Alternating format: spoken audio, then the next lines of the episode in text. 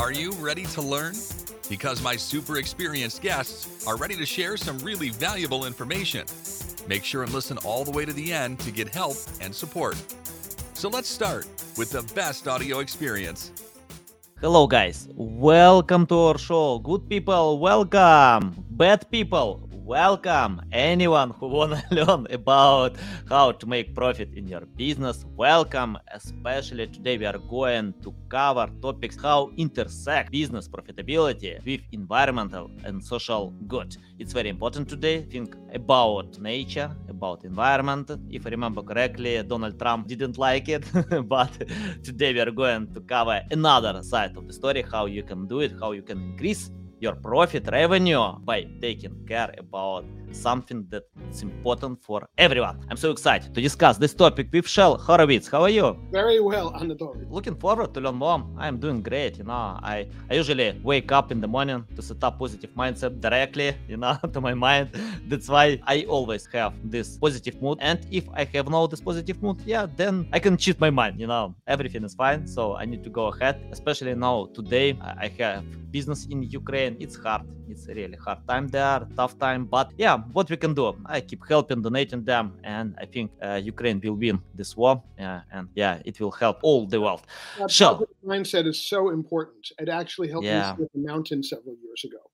Uh, believing Mhm. that we could was the most important part in actually succeeding. Mhm, Nice, nice. Love it, love it. So, before we start, just tell more about yourself, experience, background, and anything that can help our listeners to learn more about you. I started really young on two sides of my life. One was as a marketer from age 15 or thereabouts, and the other was as an activist from age 12. So I've been doing both of these things. I'm now 66 and a half. So I've been doing these things for more than 50 years. And it's really quite. Um, Quite nice that in the last 20 years or 25 years, I've figured out how to kind of braid them together into something that looks more coherent from uh, the outside. Uh, it's always looked coherent from the inside, but it looked pretty random, I think, to somebody looking at it from afar. So I have worked a lot on environmental and social causes for many, many years. And I bring my skills as a marketer to that. And that is something that I developed originally to help those causes come about.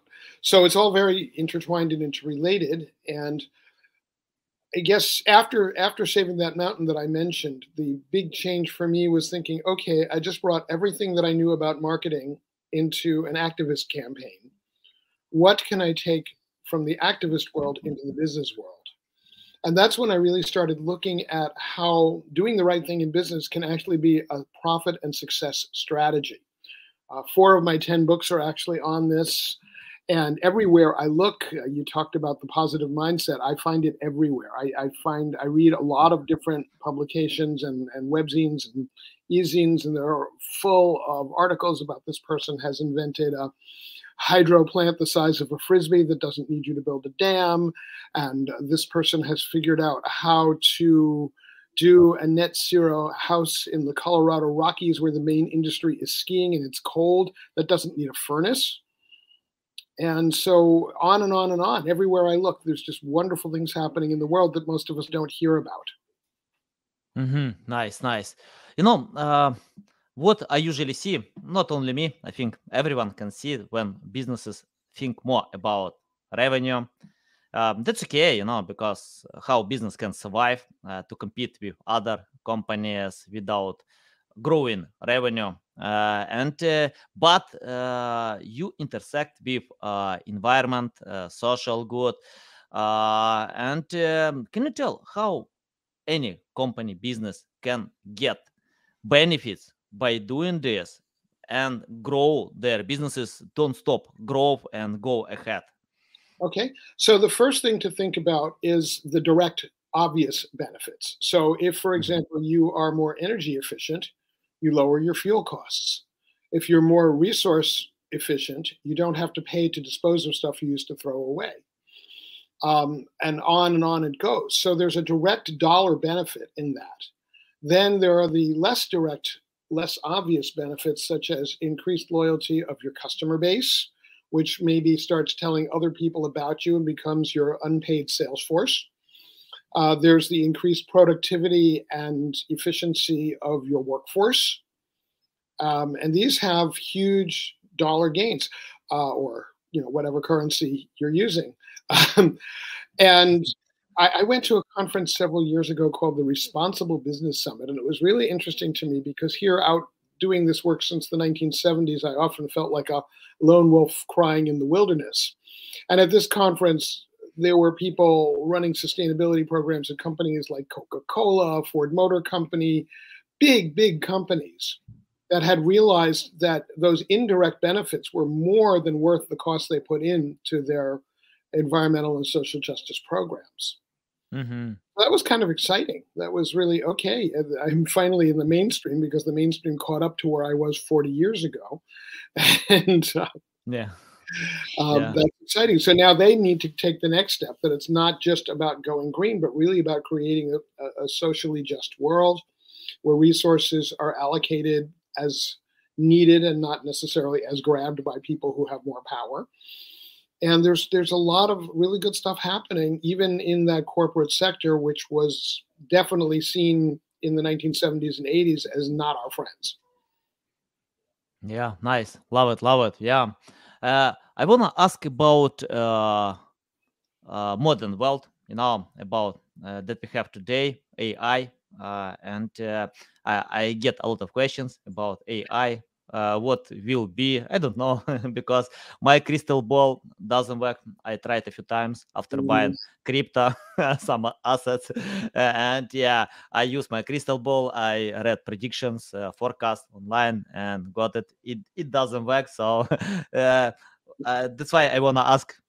Probably you can take your crystal ball and tell us about uh, what kind of future will be because uh, for example today founders of ChatGPT, uh, Sam Altman, uh, many other uh, great uh, specialists on this field, uh, told that we need to regulate AI because nobody knows what kind of future will be, uh, and but they still develop and innovate these products even more. Google, Twitter, Facebook, all big tech companies increase investments to develop AI, and they don't know how AI can change this world. Uh, uh, they wanna get uh, regulations from government, but I hope AI will not regulate uh, government instead, you know, in the future.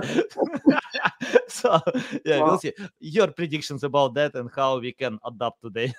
I don't know if my crystal ball is any less cloudy than yours, but I have some observations from the present that might be mm-hmm. relevant. Um, one is that ChatGPT has one really, really big flaw is that it doesn't distinguish between truth and stuff it makes up. And they both sound really authoritative.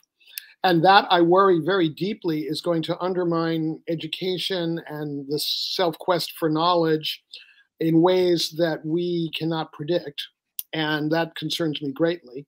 Uh, but I also recognize that chat is not a wonderful tool as in terms of the writing voice it creates. It's I've looked at I've played around with it a little bit, not very much, and I think I might use it, for example, uh, to generate some ideas and then write from the ideas, or I might use it to say which of these 10 headlines are likely to perform best. But again, I'm not going to necessarily trust its answers because I've seen answers from chat that are clearly wrong and they sound like, oh my goodness, this must have come from an encyclopedia. It must be true. And so, um, but as a writer, chat lacks a certain finesse.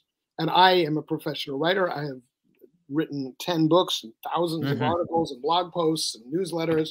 This is my most recent book, Guerrilla Marketing to oh. the World. Wow. It's the fourth of those four books that I talked about in the intersection of profitability and environmental social good. And it's my 10th book overall. And, you know, when I look at the kind of writing that the chatbot does, I see that humans are still able to write better. I don't know if that'll be true in two years, five years, 10 years. But right now, the, the writing, it's almost like you got it from a term paper mill. Um, I don't know if people in Europe know that expression. It's a, it's a business that sells college papers to people who can't be bothered to write themselves and don't mind the ethical problems of buying someone else's work and passing it off as your own. I would never do that. And in fact, I started my business more than 40 years ago as a typing service, and I refused mm-hmm. To type things that looked like they were plagiarized. mm-hmm. yeah, gotcha, gotcha. You know, yeah. uh, I, I love reading books. Uh, in, I think books are the best format for me because you know authors usually spend like six months to write a single book. I know an author uh, Lloyd Richards. Uh, he uh, wrote a book 14 years. 14 years to write a single book. Uh, it's interesting about this book that uh, uh, after publishing this book, he couldn't sell this book for 11 years. So he spent some marketing sales budget, but nothing couldn't help to sell this book. Then his daughter posted content on TikTok from account with zero followers. Uh, this video became viral and plus 50 million people watched this video. And today this book is bestseller on Amazon. So one single video beats a lot of marketing and sales channels. Of course, I watched this video, you know, uh, because uh, I want to know how to get 50 million views. And uh, what I found uh, that was creative, so creative. You know, it's not like uh, many other marketing campaigns, sales, uh, generic, you know, but this video creative um, and it provokes curiosity to read this book. And, you know, I, I want to ask you about benefits uh, about your book, Guerrilla Marketing, because a few times someone recommended me this book. Yeah. Uh, I got these recommendations from other um, uh, specialists on LinkedIn. Uh, but I want to ask you about benefits that I and my audience can get by reading this book, what kind of benefits we can get. Because, you know, I have a huge list of books that I must read. It's so, you know, I, I don't know where to find time to read a teeny percent of these books because I want to read all of them. But yeah, uh, lack of time only that so uh, tell benefits of reading your book because i'm going to put uh, on my list and yeah sure. my audience will do first let me correct the title it's guerrilla marketing to heal the world there are about oh, okay, 100 okay. or mm-hmm. more than 100 guerrilla marketing books this was a series started by my late co-author jay conrad levinson who is a marketing legend and mm-hmm. Um, I wrote the two books on environmental and social change as guerrilla marketing applies to them. So the original guerrilla marketing book came out all the way back in 1984, which was actually the year that my first marketing book came out. but um, um, it has this book is really kind of a roadmap for how a company, whether it's a solopreneur like me or a huge corporation with hundreds of thousands of employees around the world, can take steps to go about making the world better through their products and services in ways that also help their bottom line. So that's the, the mm-hmm. one sentence um, elevator statement for the book. And the, I've got so many examples in here of just amazing thinkers, uh, people.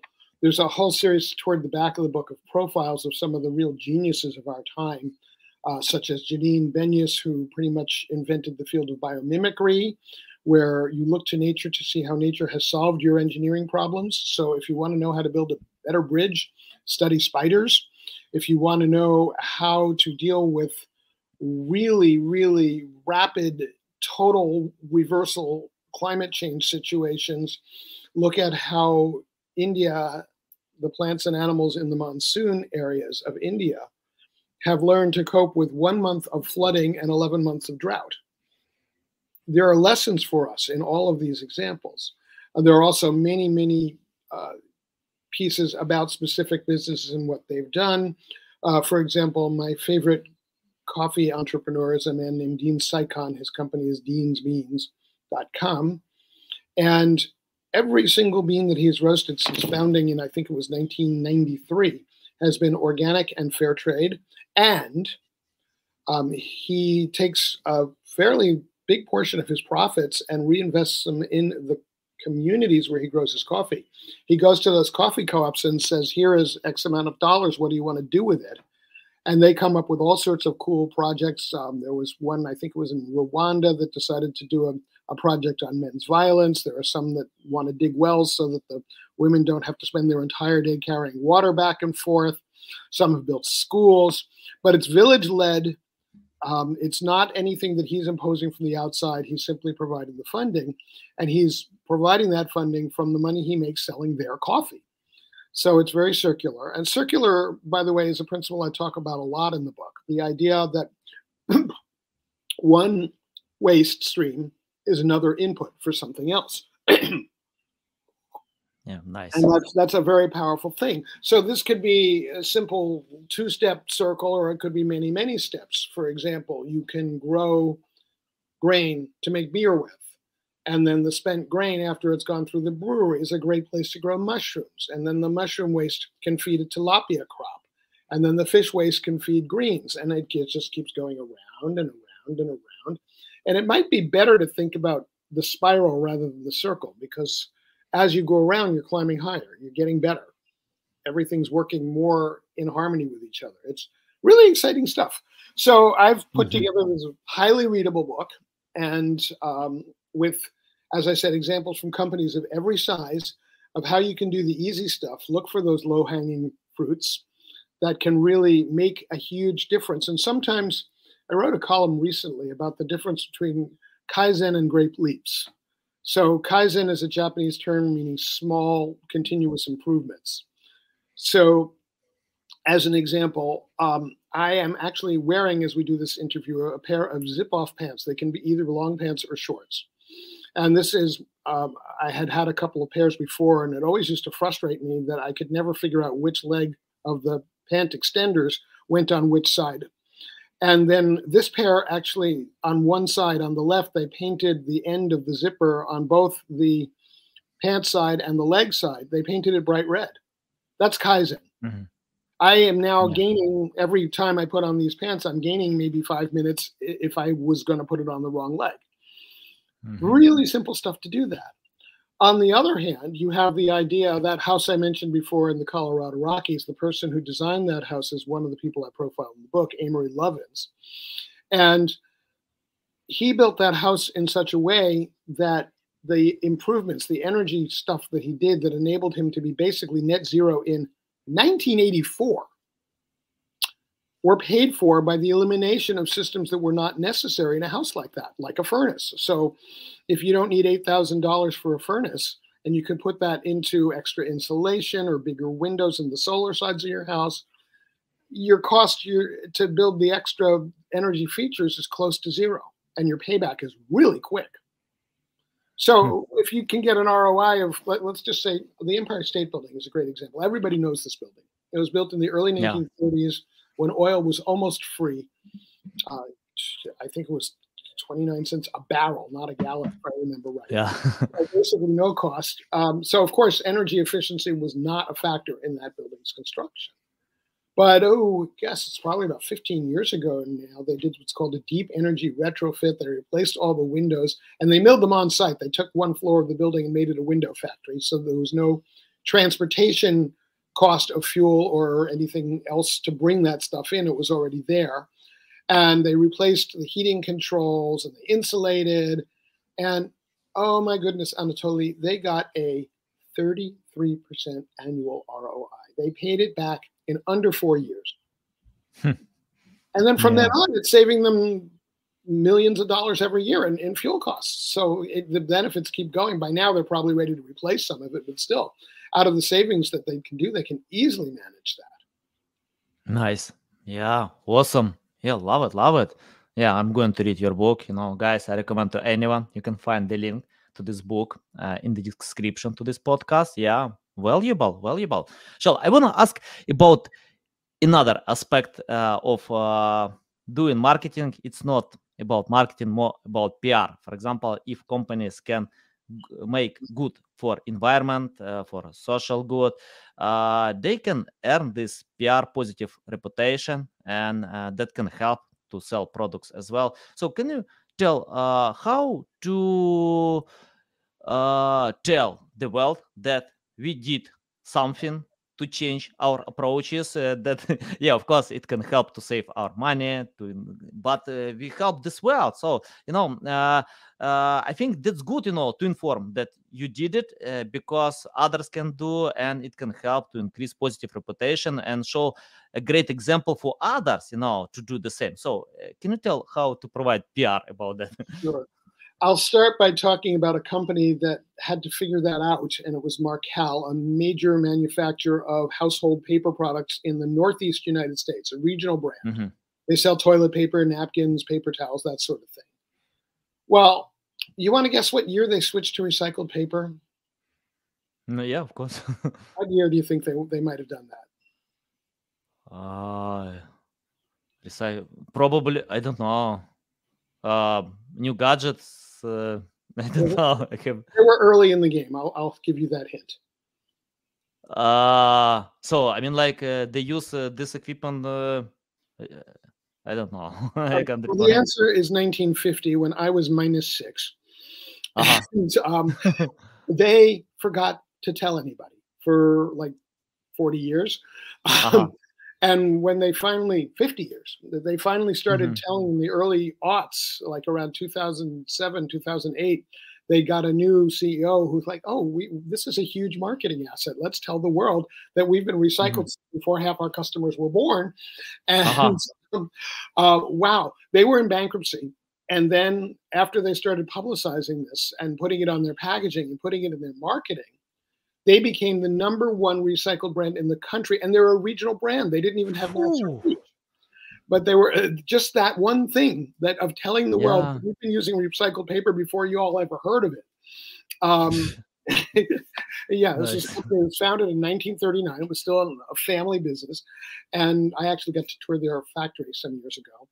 And, and wow, I mean, so, how a business owner can, first of all, the press is your ally here because when you have a good, feel good story like that, the press wants yeah. to cover you and loves to write feature articles. So, that's one thing, and that costs nothing other than if you hire a publicist or somebody like me to write your press releases. I'm not a publicist, mm-hmm. but I mm-hmm. write really good press releases, by the way. Uh-huh. Um, I, I call them story behind the story press releases. They're not the traditional, but they get people interested and hooked. I had one person said to me, These aren't press releases, they're too interesting. so um, yeah, you, so that's one aspect. The other is your packaging. I, have just written actually uh, two columns in a row in my newsletter, uh, which you can see at thecleanandgreenclub.com. I've just done two articles on packaging in the last two months. One about the outside of your packaging and the other on the inside of your packaging, how these things can tell your brand story and make converts on the shelf and then retain customers after they've opened the package. So yeah. those are a couple of ways. Um, interviews. I mean, here I am. You are asking me questions, and I'm telling you about my book and telling you that I write uh, publicity materials for companies and develop marketing strategy. So anybody can do that. Any CEO or, or marketing coordinator of any company should be doing interviews as much as possible. Um, then, of course, there's the whole social media world. Great place mm-hmm. to brag on what you're doing and also to highlight your suppliers, your customers. Twitter, you know, is, is wonderful for that because you can write a very short squib that takes almost no time and stick a link in there. And then they can read about the accomplishments that your customer is doing with your product, as opposed to you saying, oh, look at us, we're great. We're selling toilet paper with recycled paper. Um, you can say, oh, the highway department that operates the rest areas in California is saving 5 million trees a year by using our product. Um, and here's uh, a link to the, the, the manager of that work talking about what that means to the state of California. So you can go on and on and on like that. Um, mm-hmm. Yeah, love it, love it. So I want to ask you about uh, press releases. You know, uh, we have a lot of generic press releases. Journalists hate them, you know, mm-hmm. especially today when we have ChatGPT. You can ask ChatGPT, please write press release. You can get it for a few seconds, and people do it. You know, marketers do it. Uh, I spoke with a few big uh, publications, and they told me they stopped accepting press releases because they need to figure out how to filter out these Uh-huh. AI written press releases. And uh, I know uh, it's hard to write uh, something new, creative in press release because uh, I spent so much time to figure out. And uh, a few days ago, we got mentioned on CNN with our press release. We got mentions on Forbes, many other great resources, but it takes time, you know, to be creative, to bring something new to the table. Uh, you mentioned that you can write great press releases. Please, uh, I'm so curious how to do it, you know, how to find ideas and how to, because, you know, for me, it's hard to write press release because you need to be concise, you know, uh, to write short press release. Like Mark Twain uh, said, I have no time to write short letter, and that's why I usually write long letter. So, any tips about that? Sure. Well, as I mentioned before, my style of press release writing is what I call the story behind the story. And my favorite example is one I did actually quite a while ago, really when I was pioneering the concept. I got hired to write a press release for uh, a book release on a book on electronic privacy, you know, really dull stuff. And if you follow most press release guidelines, you will end up with electronic privacy expert releases new book. Well, my headline was, and this, um, I'll give you some cultural context. In the United States in the 70s, I think it was, there was a big TV uh, public service campaign uh, around child safety. And the headline was, It's 10 o'clock. Do you know where your children are? And I changed that to, It's 10 o'clock. Do you know where your credit history is? Um, Mhm. And then it went on to say, um, what would you say if you knew that it was vacationing in data banks of big corporations that are mining the data and not giving you any information about what they're doing?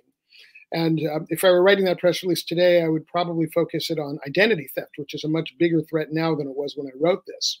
But uh, you know, by this time they are so totally hooked that when the book finally shows up in paragraph three, there's like, yeah, I need this. Um, so that's that's how I turn the whole thing inside out. And I do the same thing if I'm writing, for example, web page copy. I, I look for what is the benefit to the reader or the threat to the reader of not acting, Mhm. and how can I make that real and tangible, touchable. Um, and that's something that ChatGPT I don't think is going to be able to do for hopefully my lifetime anyway. Yeah, yeah, we'll see. yeah, I think you know AI can surprise. Um, it, it does today, but uh, future will be even more uh, hard for writers. But uh, yeah, uh, as we mentioned many times, uh, many other uh, great uh, experts they found that ChatGPT is not creative. You know, so uh, today i- it's im- this tool can't beat writers, but in the future, I don't know. We'll see. so We yeah, it's a, it's only the beginning of AI journey. So we'll see. Yeah. Okay. And again, it's it's a great tool as if you Yeah. use it as an assistant and not as the writer. It's it can sift through massive amounts of data, but the thing is, you have to fact check it all anyway because it's not reliable. Yeah, yeah. You you can't rely hundred percent to this data. Uh, I I love using this tool. You know, I used AI before ChatGPT. Today I use a lot more because it can help to create content. It increases speed. It's not like uh, if you feed this tool with right data. I remember how Elon Musk did. He posted tweet how he asked ChatGPT hard question on Twitter uh, before uh, when he started to criticize ChatGPT. Uh, um, I think because he lost um, money on that when he decided to uh, leave this product. But anyway, uh, it's Elon Musk. I respect him. Uh, but uh, and what I found, he asked hard question in, in this bad language.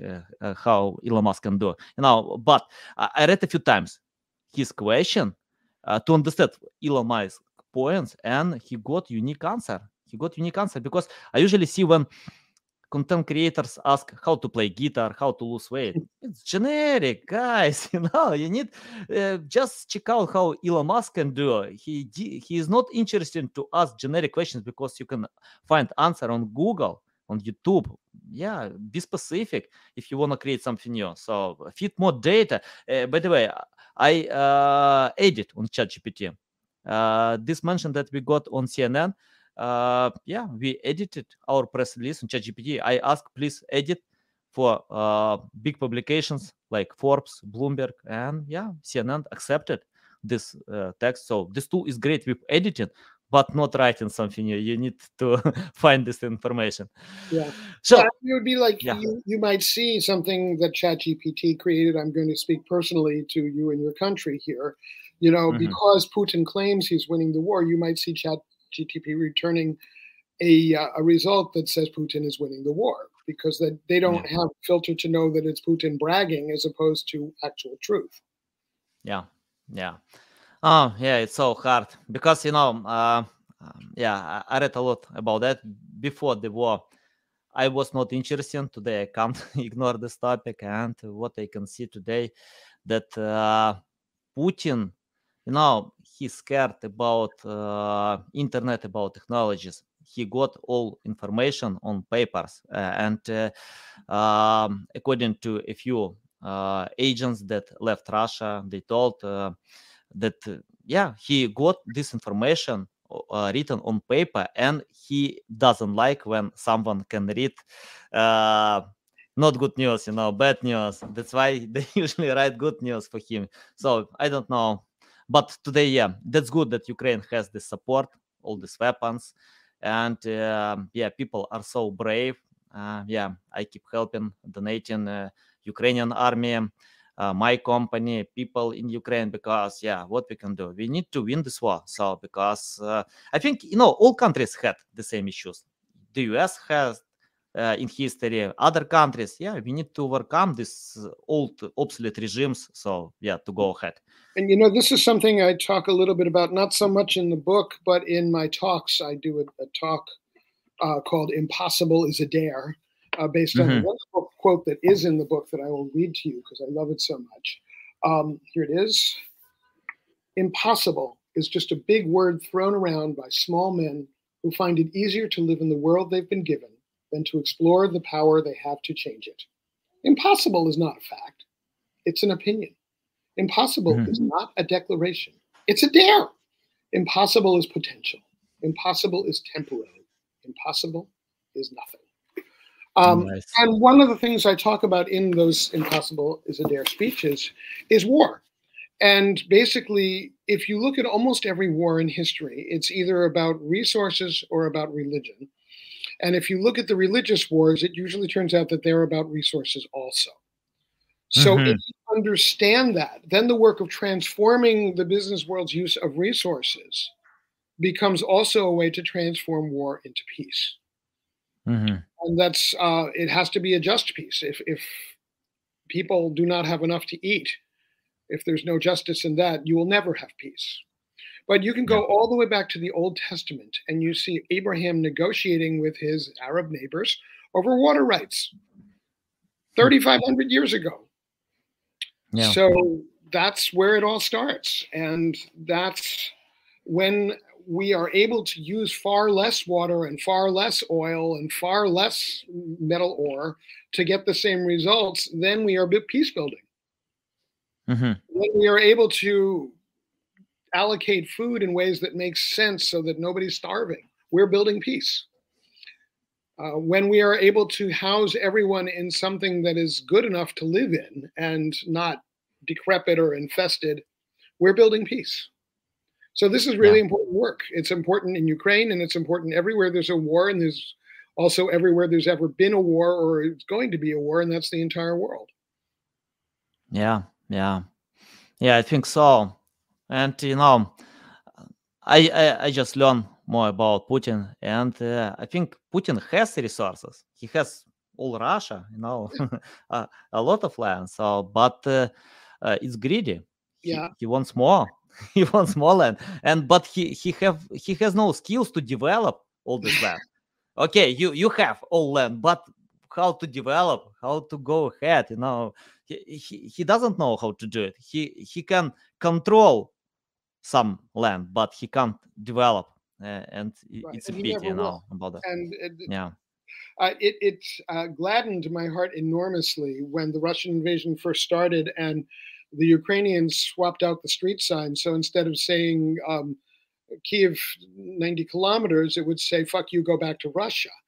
yeah, um, uh, you know, for me, it's hard to explain how they are brave. You know, it's you know, these people can do anything. They can torture you. They can beat you. Uh, you know, they ki- can kill anyone. They are so brave because uh, I spoke with many friends in Kherson, many other uh, cities. I have no idea how to go outside on street and explain that we don't want to see you. Go away. We don't need your democracy. Because in ukraine it's interesting. People can say anything you know. If i don't like zelensky i can tell i don't like zelensky. It's my opinion. It's mm-hmm. yeah it's freedom of speech in russia. 15 years in prison. Mm-hmm. you know anything against russian propaganda. Yeah so crazy well, there's, uh, yeah. there's uh, so much interesting research coming out about nonviolence and how effective it is. Um, how, in many ways, it's a better weapon than the traditional military weapons. And there are mm-hmm. um, more than 200 varieties of actions that we can take nonviolently with greater and lesser degrees of personal risk and situational. Like here in the US um, during COVID, all of a sudden, a lot of the protests that used to be big marches in the streets were car caravans with one person in each car, which is not very ecological, but it means that you can have 20 people and s- spread out over several blocks and look like a big demonstration. And all the cars have yeah. flags and banners and uh, signs and whatnot, and everybody knows they're part of it. Um, it's really very uh, exciting to see the research of people like Erica Chenoweth um, on how much more effective nonviolent resistance is than armed resistance. Yeah, nice, nice. Love this sharing. I want to ask you about mistakes. Get back to, our main topic, you know, about uh, common mistakes. You know, uh, can, can you list mistakes that companies still do trying to intersect environment, social good, and their uh, growth? Uh, yeah, and your tips how to find another way. okay, well, we already talked about a big one, which is forgetting to tell people what you're doing. But there's mm-hmm. also the the opposite, which is also a mistake, is to tell people you're doing good things when you're really not. We call it greenwashing or progress wow. washing or you know fill in the blank washing. Um, and it's first of all, we live in an age where anybody can get information all the time, and you're putting yourself at risk of being caught out not telling the truth. Um, there are whole industries that are doing this. The nuclear power industry pretends it is socially good and environmentally good because the actual running the atoms through the reactor doesn't create greenhouse gases. They don't tell you about the mining, the milling, the, the processing, the transportation, all of which has a huge carbon cost, plus the safety issues, which you in the Ukraine are still dealing with after 1986, Chernobyl. Um, and you're dealing with again because of the dam that is putting that other nuclear power plant I can't pronounce at risk. Yeah. Um, and yeah. Yeah. so uh, it's a terrible technology, and they pretend to be green. Yeah. Um, the technology that produced Roundup, uh, a big chemical product in agricultural world, yeah. is another one that they, they pretend to be green, and they're not. So don't do that. Um, be able to back up your claims always. Um, really look at what are the ways that you can have broader impact okay and and tell those stories so if you are doing something to support a food pantry talk about how that food pantry is enabling inner city teenagers to find work and become productive members of society and mm-hmm. get off the dole and uh, and how on and on it goes and and how the skills that people are getting working in this food pantry or working in a farm that's supplying the food pantry is stuff that they can take with them the rest of their lives and really look for that bigger impact story. So I don't mm-hmm. see enough companies doing that. Um, and remember also that if you're going to do these things, you have to kind of go in all the way. You have to look at what are your management patterns like? Are they dictatorial and, and hierarchical or are they collaborative? Um, people, the more we get into these things, the more people are going to be looking at these broader holistic pictures. So the companies that do really well are companies like Patagonia that really walk their talk. Um, I just read a book a couple months ago by the former CEO of Unilever, which is mm-hmm. one of the largest corporations in the world. And it was really refreshing to see number one, these are all the incredible things they did under his tenure to really make the world a better place. Uh, and they did it product by product. So Dove had lots and lots of ad campaigns about how women are beautiful no matter what they look like. Uh, Lifebuoy, which is a, a, UK Unilever brand of soap, um, did stuff about hand washing and how to prevent disease. And this was before the pandemic. Um, and they really walk their talk in that way. But also, um, Polman, Paul Polman, the, the main author of the book, was very frank and say, okay, here's where we fell short. Here's where we need to do better. And here's where the entire business world is doing well, and here's where they need to do better. And having that kind of analysis, being willing to hold the mirror up and see the ugly parts as well as the good parts. And yes. say, okay, now what do we do to fix that? Awesome. Yeah, love it. Love it. Interesting. Uh, Shel, I have final question. You know, I have students in my network who are looking for ways how to start from scratch, how to learn. I have businesses who don't know marketing, uh, but they want to get results from marketing. And for example, if I see that customers don't understand SEO, I usually tell them, take my course, learn from Lily Ray, uh, Mike Phillips, Jeff Coyle, many other great experts. Uh, go to YouTube, go to Google. It doesn't matter. Just learn. Find your loving format. Read books. Just get the basic how it works. Then we can cooperate like a cohesive team. We understand why we need to create high quality content what high quality content means you know how to submit call to action many different things and i'm curious uh, about the question if you started today from scratch without any experience knowledge skills it's your first day in this uh, world what will you do today to learn more about marketing and increasing business uh, revenue? oh, it's so easy now. When I started in 1981, I started with $200 and 178 of 176 of those dollars went to buy a 13-year-old used IBM electric typewriter.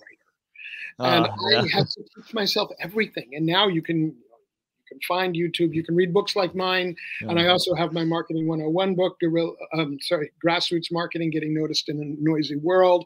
And there's social media tools, and there's it's so easy. The, the big problem now is trying to sort out what is the good information and how much of it do I need to absorb before getting going. And I say, get going. You know, start right away. Keep your expenses down. Be lean. I my first year in business, I made I think it was five thousand dollars you know, but it was a mm-hmm. start and it was a start. And I, I, my expenses were very low, other than the typewriter. And actually, I took my profits after um, the first year, and I bought a better typewriter, one collecting IBM Selectric. um, that now everybody starts with a computer. If you don't have one already, you can get one used for a pittance, and um, you can, you can use these tools. But also, because people are listening here, I normally give anybody who asks a 15 minute consultation on how they can adapt their particular business to these great social and environmental goals that we've been talking about. But for the people listening here, it'll be a half hour free. In that time, mm-hmm, you nice. get a lot of help. It's not just a sales call. It's it's really looking at you and what is your situation. And these are things that occur to me that you might want to try and of course, yes, I'm hoping that some of these people will then work with me to uh, to bring it further. But it's free advice, and that's something that no. is really worth a lot. I'm, I'm not going to be shy about saying I'm good at what I do. Nice, you're so kind. Yeah, love it, love it.